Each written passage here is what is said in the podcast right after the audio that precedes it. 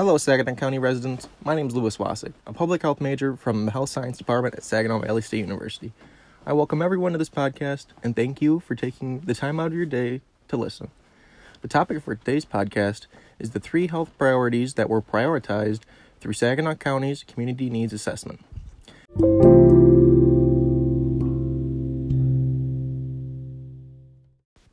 The Community Health Needs Assessment is used as a way for the public to make their concerns known, to better have their health needs met. The three priorities within Saginaw County are mental health, infant mortality, and obesity. Well, we'll be talking about infant mortality more specifically. Saginaw County has the seventh highest infant mortality rate per 1,000 in Michigan, and specifically, Saginaw infants are more at risk to be low birth weight. Saginaw County's minority infants, such as African American and Hispanic, are especially at risk for low birth weight.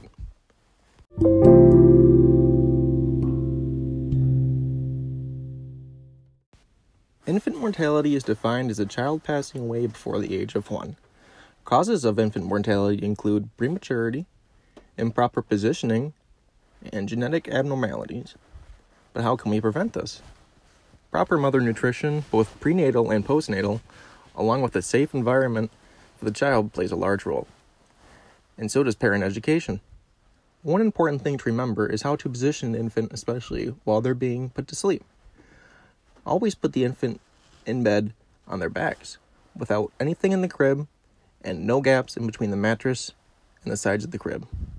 To learn more about parenting, or if you have any questions about maternal care, contact the Saginaw County Health Department at 989 758 3800 or visit their website at www.saginawpublichealth.org.